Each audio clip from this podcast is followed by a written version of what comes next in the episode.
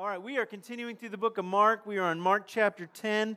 Let's go ahead and open up your copy of God's Word. Mark chapter 10, we're going to cover verses 17 through 31 today. Mark chapter 10, starting at verse 17. If you would, once you got your copy, stand with me as we read Mark chapter 10, starting at verse 17. It says, And as he was setting out on, a, on his journey, a man ran up and knelt before him and asked him, Good teacher, what must I do to inherit eternal life? And Jesus said to him, Why do you call me good? No one is good except God alone. You know the commandments do not murder, do not commit adultery, do not steal, do not bear false witness, do not defraud, honor your father and mother. And he said to him, Teacher, all these I have kept from my youth. And Jesus, looking at him, loved him and said to him, You lack one thing. Go sell all that you have and give to the poor, and you will have treasure in heaven, and come follow me. Disheartened by the saying, he went away sorrowful, for he had great possessions. And Jesus looked around and said to his disciples, How difficult it will be for those who have wealth to enter the kingdom of God. And the disciples were amazed at his words. But Jesus said to them again, Children, how difficult it is to enter the kingdom of God. It is easier for a camel to go through the eye of a needle than for a rich person to enter the kingdom of God. And they were exceedingly astonished and said to him, Then who can be saved? Jesus looked at them and said, With man it is impossible, but not with God. For all things are possible with God. Peter began to say to him, See, we have left everything and followed you. Jesus said, Truly I say to you, there is none who has left house or brothers or sisters or mother or father or children or lands for my sake and for the gospel who will not receive a hundredfold. Now, in this time, houses and brothers and sisters and mothers and children and lands with persecution, and in the age to come, eternal life. But many who are first will be last, and the last first. Let's pray. Heavenly Father, I thank you this morning for your word. We thank you for a time to just pause and to reflect upon the truths of your word. And Father, I pray that you would speak to us. Would you just teach us this morning? Would you just help us to come and sit at your feet and learn from you, from your word? We thank you. We praise you. We pray all this in Jesus' precious name. Amen. Please be seated. If you have a pen, I want you to jot something down as recommended viewing. Um, if you uh, go to YouTube and you type in American Gospel and Christ Alone, I would highly, highly recommend you watch it.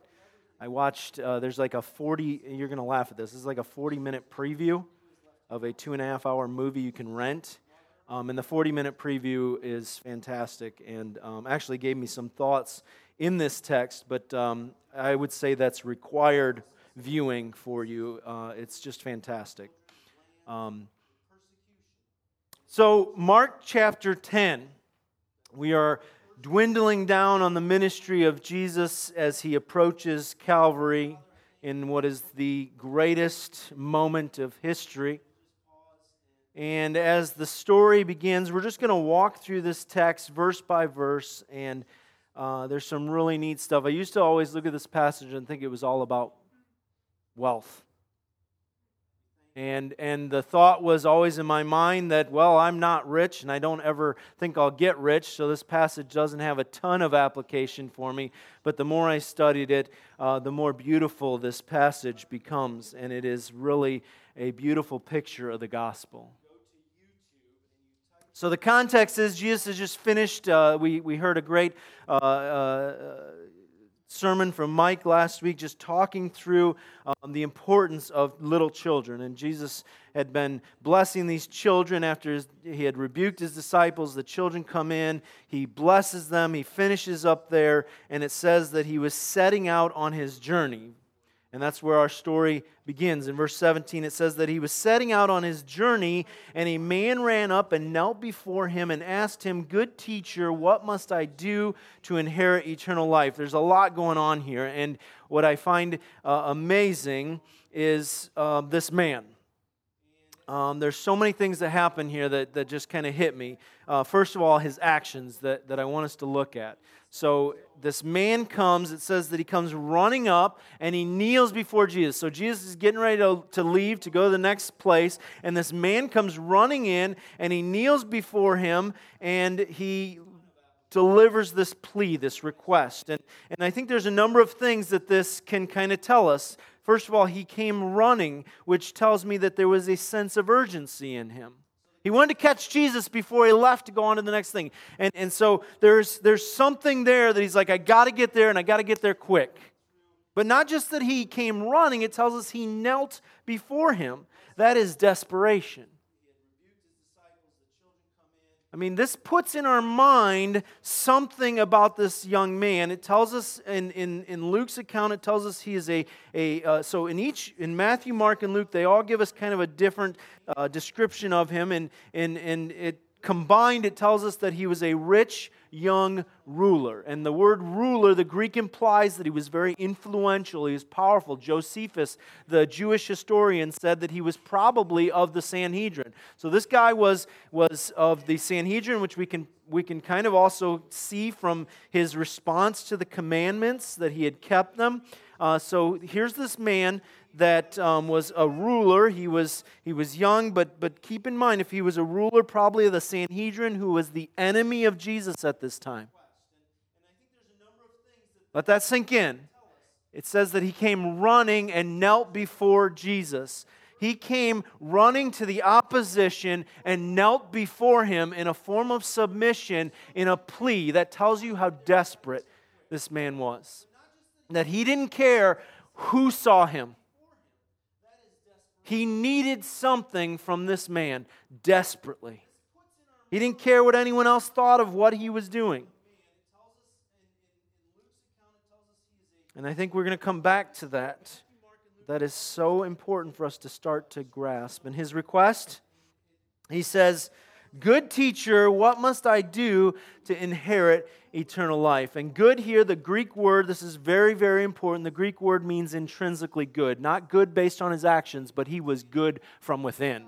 In other words, he was equating Jesus to a morally uh, a perfect, good person. We know especially that's affirmed in Jesus' response that we're going to get to.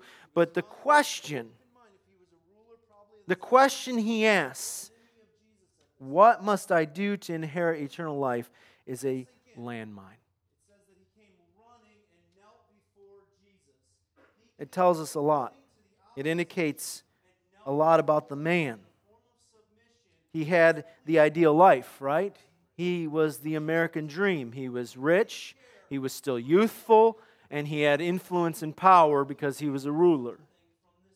And yet, this question and the desperation in it tells us that he wasn't satisfied.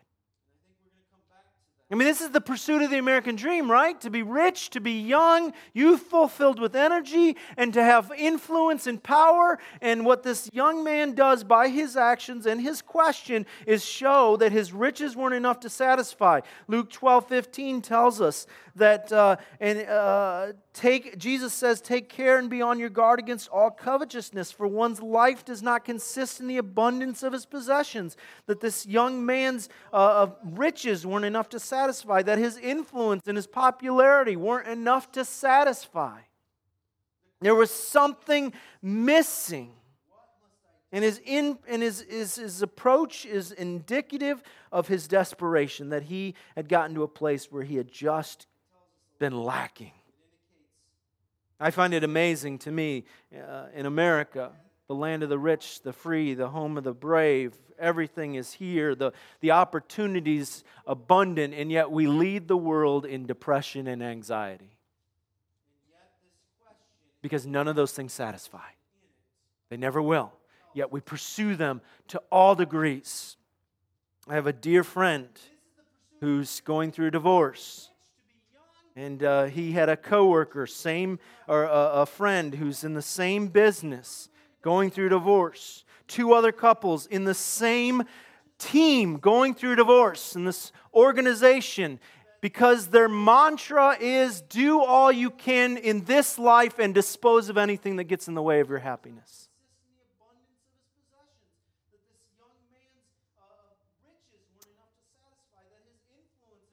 What this question also does is indicate his beliefs.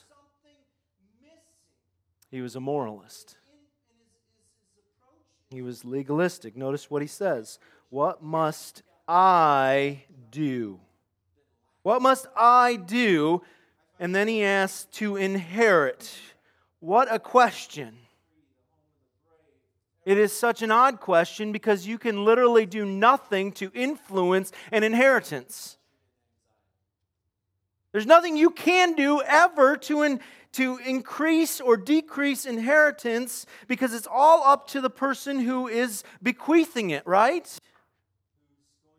I suppose you can influence it by being mean or, or, or, corrupt towards that person and they write you out of the will, but, but he says, What must I do to inherit eternal life? You can't do anything to inherit something. Yet, this is the logic of the unjust stewards in Matthew chapter uh, 21. In this parable that Jesus tells, uh, where these guys have a vineyard that they're in charge of, and Jesus tells a story of how these uh, men were sent, and the, the stewards didn't want to give up what they had, so they killed uh, persecuted them. And then finally, the master of the land says, I will send my son. Surely they will respect my son. And is, in this amazing statement, the, the stewards say, Ah, here is the heir. If we kill him, we can have the inheritance. What must I do to inherit eternal life? Please note, this man was very sincere in his religious practice. Moralists and legalists are always sincere in religion. Paul talks about it. He says, in regards to zeal, I was a Pharisee, I was the top in zealous righteousness. The story goes on in verse 18. We see Jesus' reply. He says, and Jesus said to him, Why do you call me good? No one is good alone. I want us to understand what Jesus is saying here. Jesus' response is because of this idea, this word good, which is intrinsically from within, that is character, it is, it is perfectness. Jesus essentially is telling him, just to clarify what you're saying, God is the one who is good, and you're calling me good. Jesus goes on, he says, Here it is. Here's the answer. You know the commandments do not murder, do not commit adultery, do not steal, do not bear false witness, do not uh, murder, do not defraud, honor your father and mother.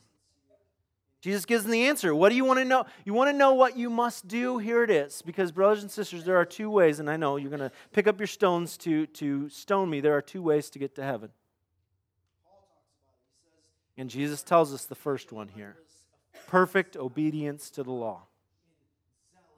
Keep the law. You want to earn eternal life? Keep the law. This is the reality for anyone who wants to earn eternal life. It's the Sermon on the Mount. Jesus comes and he says, Hey, unless your righteousness exceeds that of the Pharisees, because they don't keep the law perfectly, unless you exceed that, you will never see the kingdom of God.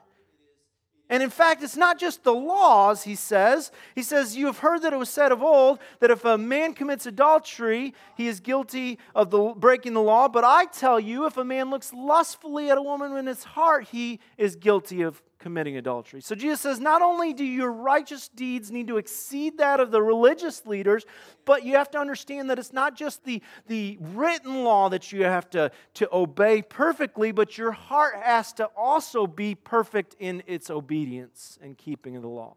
And then Jesus concludes the sermon by saying in Matthew chapter 5, verse 48, here it is be perfect You want to know what it means to earn eternal life? Keep the commandments. Keep the commandments. And before we get outraged at this young man's response, I want us to consider and think of our society and how oftentimes people say things like people are basically good.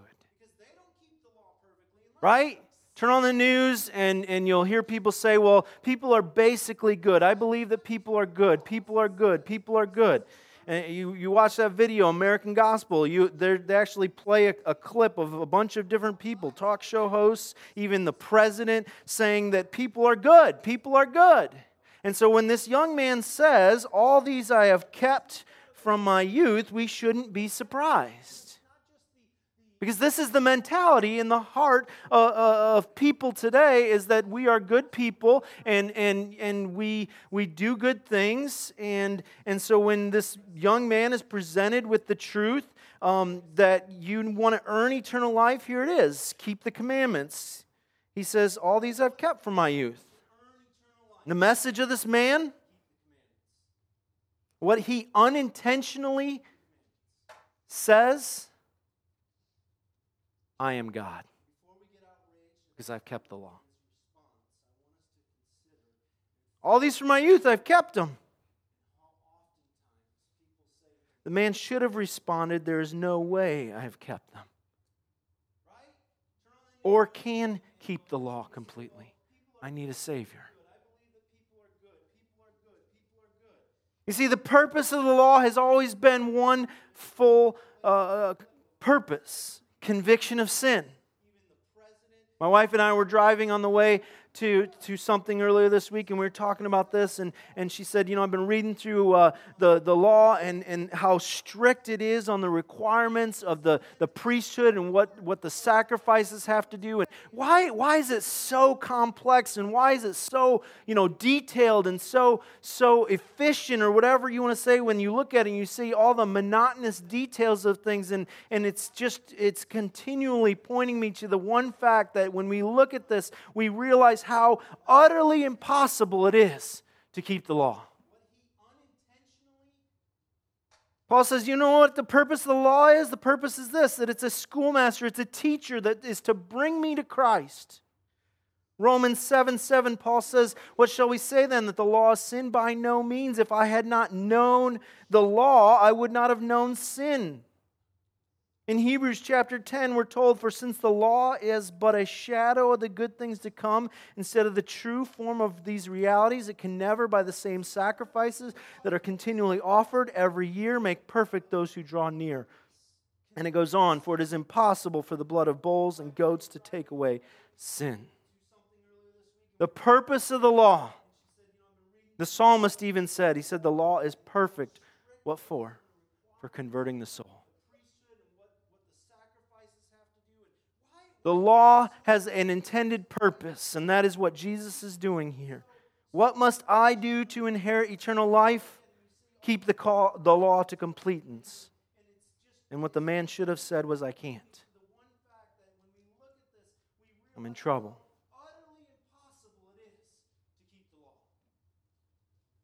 And then verse 21, it says, Jesus looking at him, loved him, and said to him, You lack one thing. Go sell all that you have Give to the poor, and you will have treasure in heaven, and come follow me. This is Jesus' answer. He looks at the man, he examines him. Jesus has pity on him, loves him. What an amazing thing when you think about it. Jesus knew that this young man was to reject him. Jesus knew what would come, and Jesus looked at him and he knew the desperation in this man, that he was desperately unsatisfied with life. And he looked at him and he felt sorry for him and he loved him. What depths of love. You know, when we sing songs about how great, how great, how great is your love, can we just pause and reflect on that?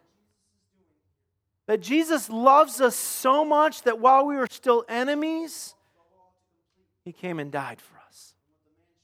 How great is His love? That should be a, a, a thought that is ringing through our heads over and over again. Jesus loved him. Jesus, filled with compassion, looked at this man whose life was so empty. He probably recognized that this man had built all of his, his wealth and all of his hopes and dreams and all of his religious sincerity on climbing the corporate ladder only to get to a place where he recognized by the words of Jesus that he was on the wrong ladder.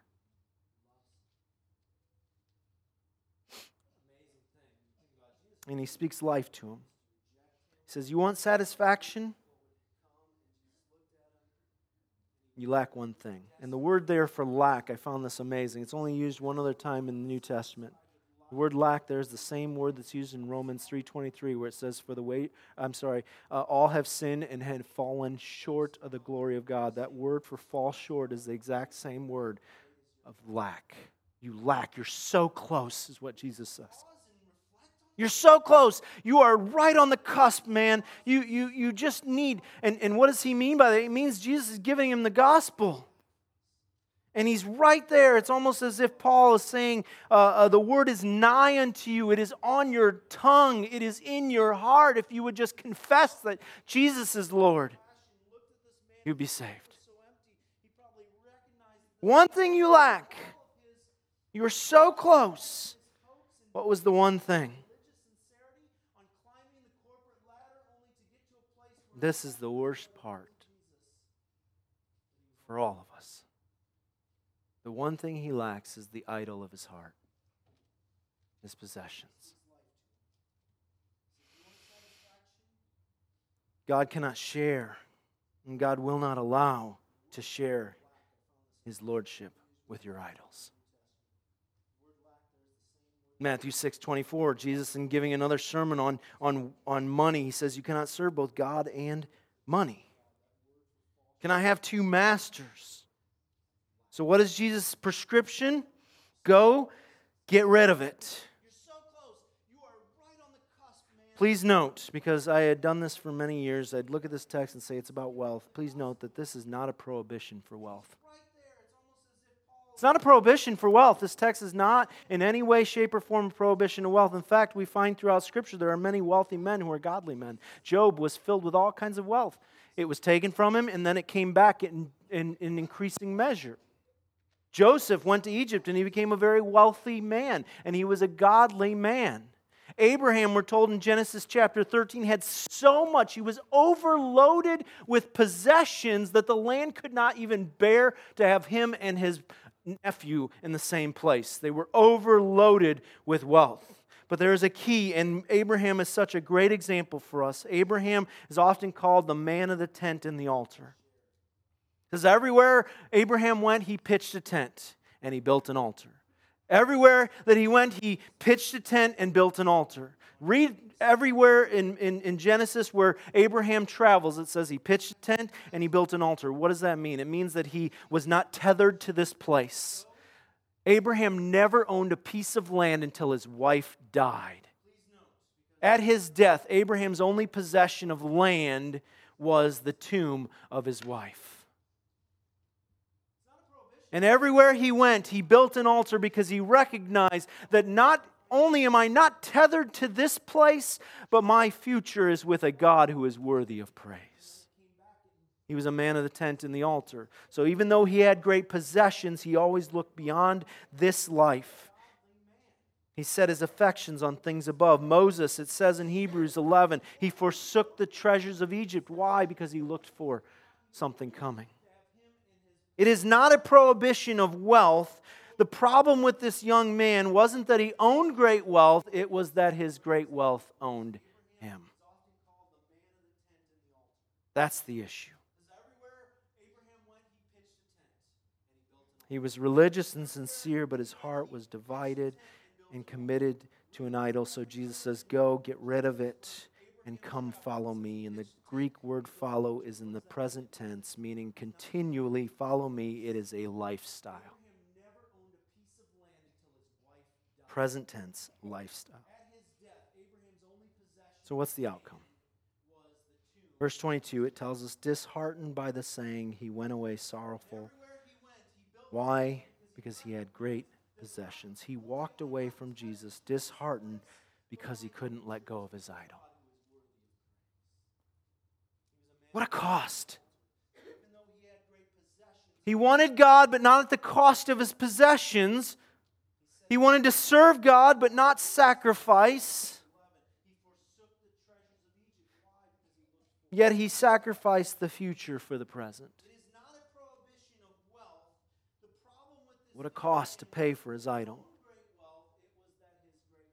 Can we just pause and consider right now that What is the thing, the one thing Jesus is pointing at you?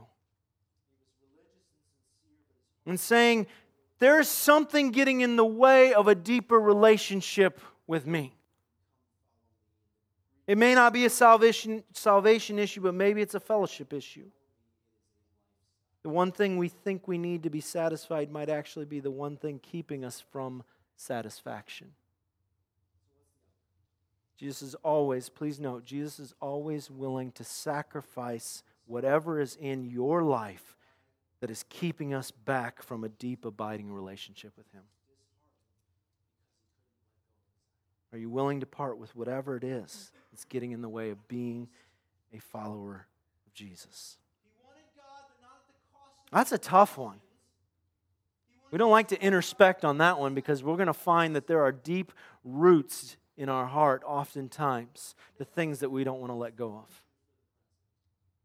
I can't tell you how many times there have been uh, ongoing battles in my own mind over things that I really love but they interfere with a deeper relationship with the Lord. It may be that they're not bad things. In fact, we're going to get to the end of this and we're going to talk about some of these things that, that they're not bad things, but if they interfere, if they get in the way and they become our idol, we don't want to let them go because we don't think we can live without them. But the reality is, there's only one thing we can't live without, and that is Jesus. Jesus goes on in verse 23. He says, And Jesus looked around and said to his disciples, Jesus looks around, he goes, Hey, great teaching opportunity for my disciples. And this is where it gets so beautiful.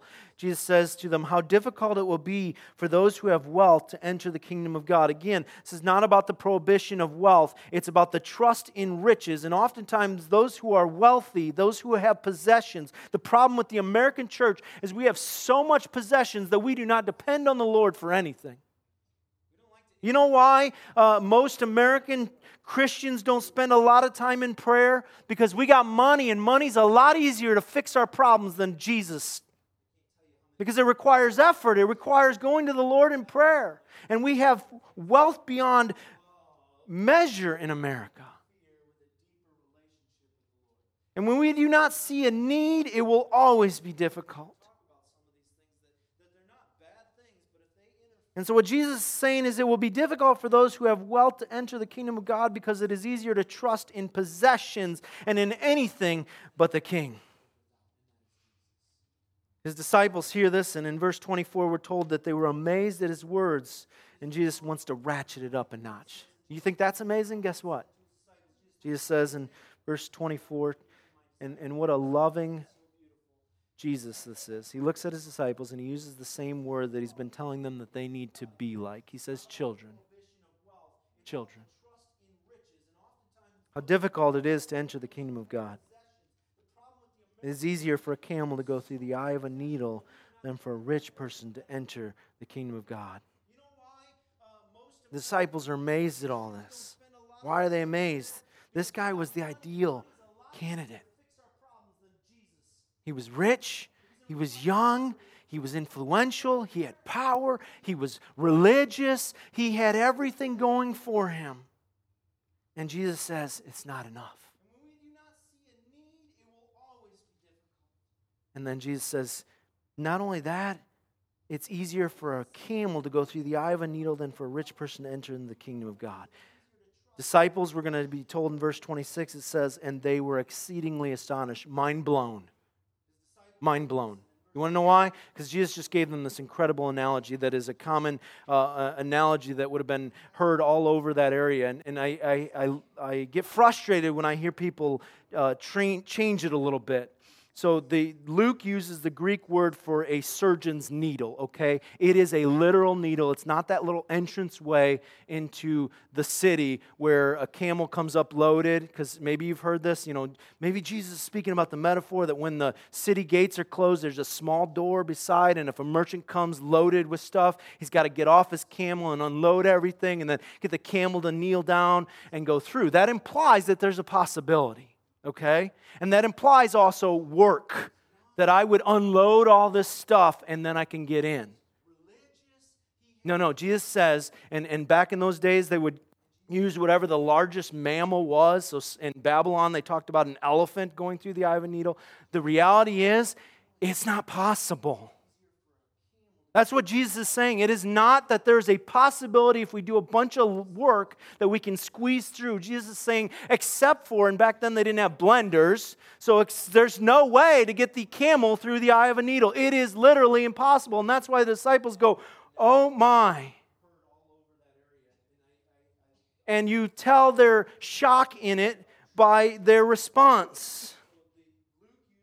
Then who can be saved?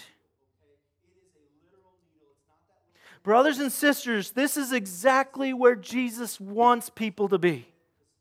Mind blown to the point of saying, Who can be saved? Remember, this young man came to Jesus, What must I do to be saved? Jesus says, You can't. There is literally nothing you can do to be saved. And the disciples, looking at this ideal candidate, says, Then who can be saved? What a question that is. And this is where everyone who will be saved must come. Must come.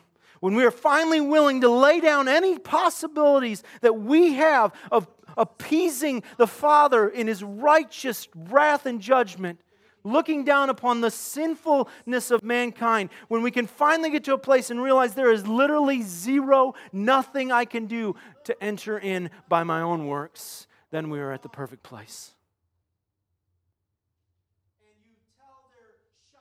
He finally got through to them. And then Jesus gives us the great gospel. Jesus looks at them, examines them.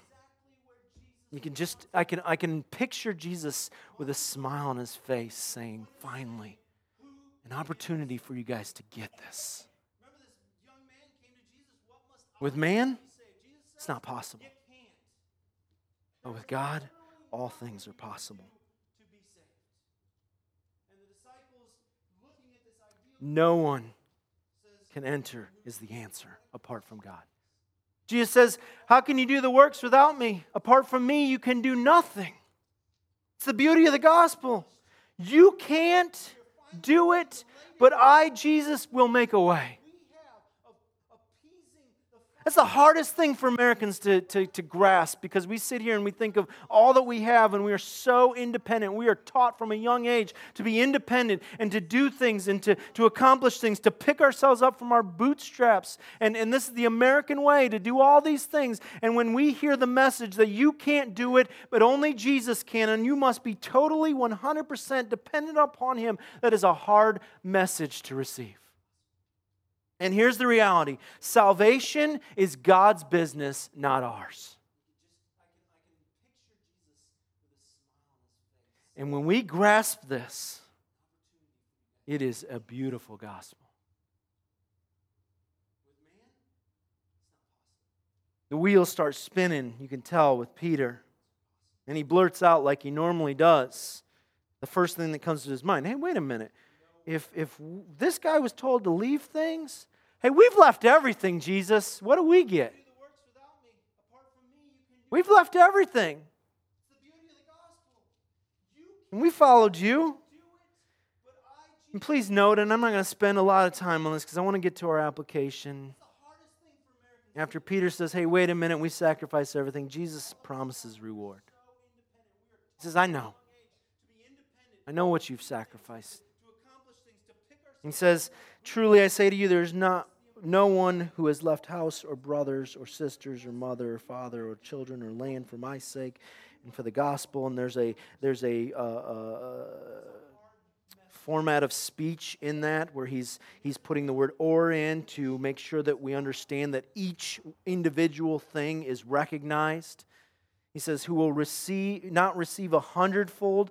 uh, now in this time, houses and brothers. Again, he's emphasizing. So the first time he says or to establish each, and now he's, he's using the word and to establish a connection that all of them together uh, houses and brothers and sisters and mothers and children and lands with persecutions and in the age to come eternal life but many who are first will be last and the last first what jesus is saying we don't sacrifice for rewards, but I recognize your sacrifices. And please know that they will not go unnoticed. So, what's the application of this passage? Because uh, we could easily turn it into what so oftentimes we do, which is a, a, a commentary on rich people, wealthy people. But to me, I think that the biggest application is the hardest question, which is what is the idol of your heart? Is it wealth or possessions? Do we strive to accomplish the corporate ladder so that we can make more, earn more? And, and you know, I struggle with this so oftentimes, not trying to reach up on the corporate ladder. I think I've hit my peak. But, but trying to figure out what is the way I can purchase the next item.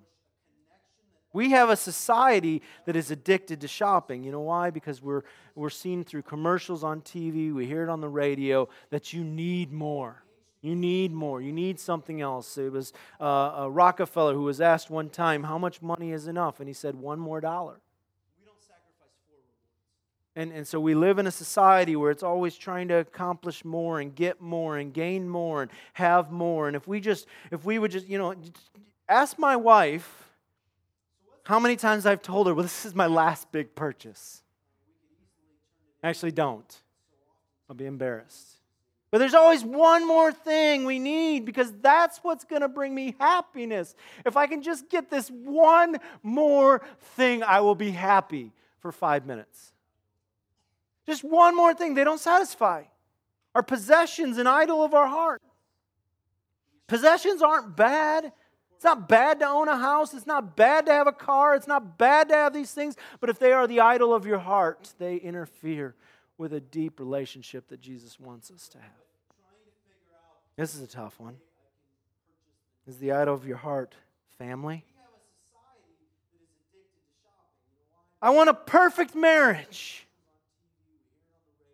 or I'm single. I just got to find the perfect spouse. I got to get married. How many times do we sit here as young single people? We say, if I can just find the right spouse, I will be happy in life. That will not bring satisfaction.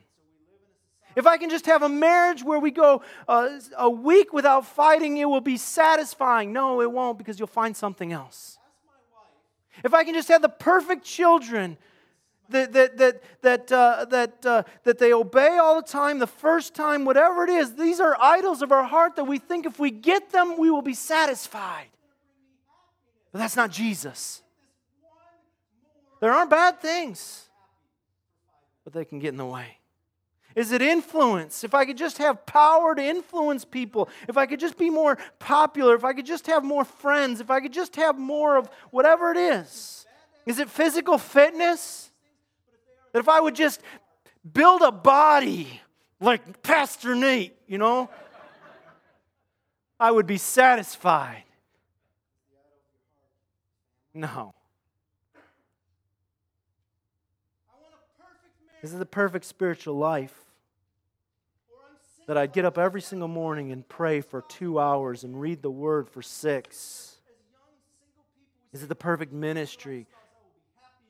These people need me. I got to be there. I got to do this. I got to do that. I got to I got to be involved in ministry here and here and here and here because ministry is what it's all about. You know what all these things are? They're defining our value on what we do and not on what the Lord says of us. Is it happiness? If I could just be happy in life. If I would just be happy in life, I would be satisfied. So we pursue after happiness. Please don't misunderstand what I'm saying here. God's number one concern is not your happiness, but your heart. He cares that you are happy because He loves you as children, but your heart is what He's after. He would gladly sacrifice. Please listen to this. Take it to heart and asking yourself, what is the idol of your heart? God would gladly sacrifice wealth, possessions, your family, your marriage, your children, your influence, your physical health, your, your, your happiness for a relationship with you.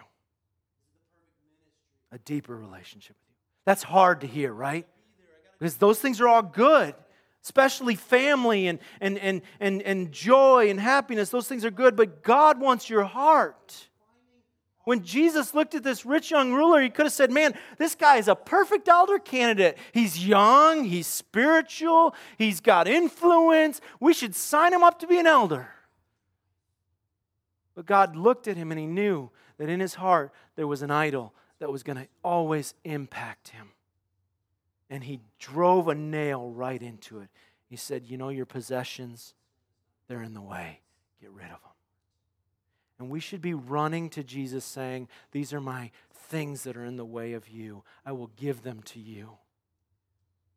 And we sit here and say, Well, how, how can you say that about family? Abraham was a man who loved God. And you know what he said? Here's my son. I give him to you because I know what you're calling me to. He believed God, and God was able to provide a substitute. You see, the reality is we can look around at all this and we can say and, and we can count our many blessings and we can see all the things that we do have, that we live in a country where it's free, where we can gather here without fear, where we are relatively free of persecution. We can look at the, the fact that we're probably not going to miss lunch today because we can't afford it. We can look at all these things and we can realize that we have so much and yet we are still empty without Jesus. So Jesus says, Give it up and follow me. Abandon all you have, and you will gain everything. What a message. And the second thing that I would challenge us with in this text is the beauty and, in my opinion, the craziness of the gospel. I mentioned the, the parable, the unjust stewards, and I've been thinking about this a lot because, you know, you have, I think, an unintended connection here, or maybe it was intended uh, with the sovereignty of God, but it just struck me that, you know, this, this young ruler, this young man comes to Jesus and he says, What must I do to inherit eternal life? And I think of these unjust stewards who, when they saw the Son, and of course we know this is a parable about Jesus coming, that the Father sent the Son, and they say, Here's the heir. If we kill him, we will get the inheritance. Here's the beauty and the craziness of the gospel we have killed the heir, and we have the potential to get the inheritance. We who believe will inherit the beauty of the gospel, Jesus says, What you give up, this is the rewards. We can look at these rewards and think, man, I've given up house. Where's my new house? I've given up children. Where's my, my children? I've given up all these things. Where is my new? Here's what Jesus says What you give up in this life, you will end up with something a thousand times better in eternal life. Abandon all, and you will gain everything. That's the gospel. That Jesus looked upon humanity. And with them, it was impossible to inherit eternal life. That the reality is that what must I do to inherit eternal life? The answer is there is nothing you can do. But that Jesus came, he was killed, and he rose from the dead, and it says that all who believe in the finished work of Jesus on the cross, they can have that righteousness and stand before God holy and just. For all who believe will inherit eternal life. Brothers and sisters, if there are idols in your heart, don't waste any more time pursuing something that will not bring satisfaction. Don't put anything in front of Jesus. Anything.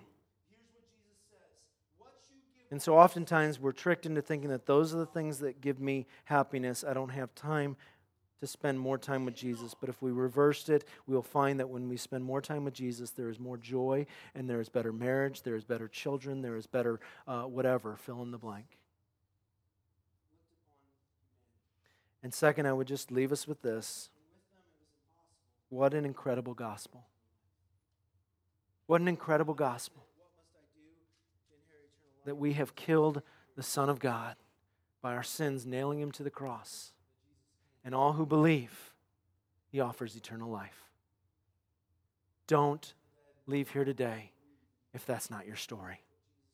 Come find me. Find one of the elders. Talk to us. Pray with us. It's not a magic prayer that you suddenly say the right words and you enter into the kingdom of heaven because that would be what you must do. The reality is the work is done.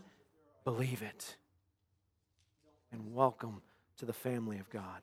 Let's pray. Heavenly Father, how great is your love for us? That we have killed the Son of God, crucified him with our own sins. And yet you demonstrate your love for us because you have come and died willingly for us. And yet, Lord, we cling to things of this life, the shiny objects that, that catch our attention, and we think that's what brings happiness. Lord, I pray that there would be nothing in our way between a relationship with you. Lord, I pray that we can take all of our things, all of our, our family, all of our possessions, all of our, our, our, our pursuit of things, and place them on the altar. Give them to you with full assurance that you are much greater at taking care of them than us. Whatever it might be, Lord, whether it's our ministry, whether it's our hopes and dreams of the future, whether it's a, a future marriage, whether whatever it might be, Lord. Help us not to trust in anything but you. And Lord, I pray that if there is anyone here today that does not understand, that ask the question, what then, who then can be saved? That you would tell them, speak to them today, you can. Would you draw them Would you draw them to you, Lord? Would you put in our hearts a passion for people who do not know you, that we might seek to share the truth with them? We love you, Jesus. We thank you for dying for us. We thank you for doing the impossible so that we can inherit eternal life. We praise you in Jesus' precious name. Amen.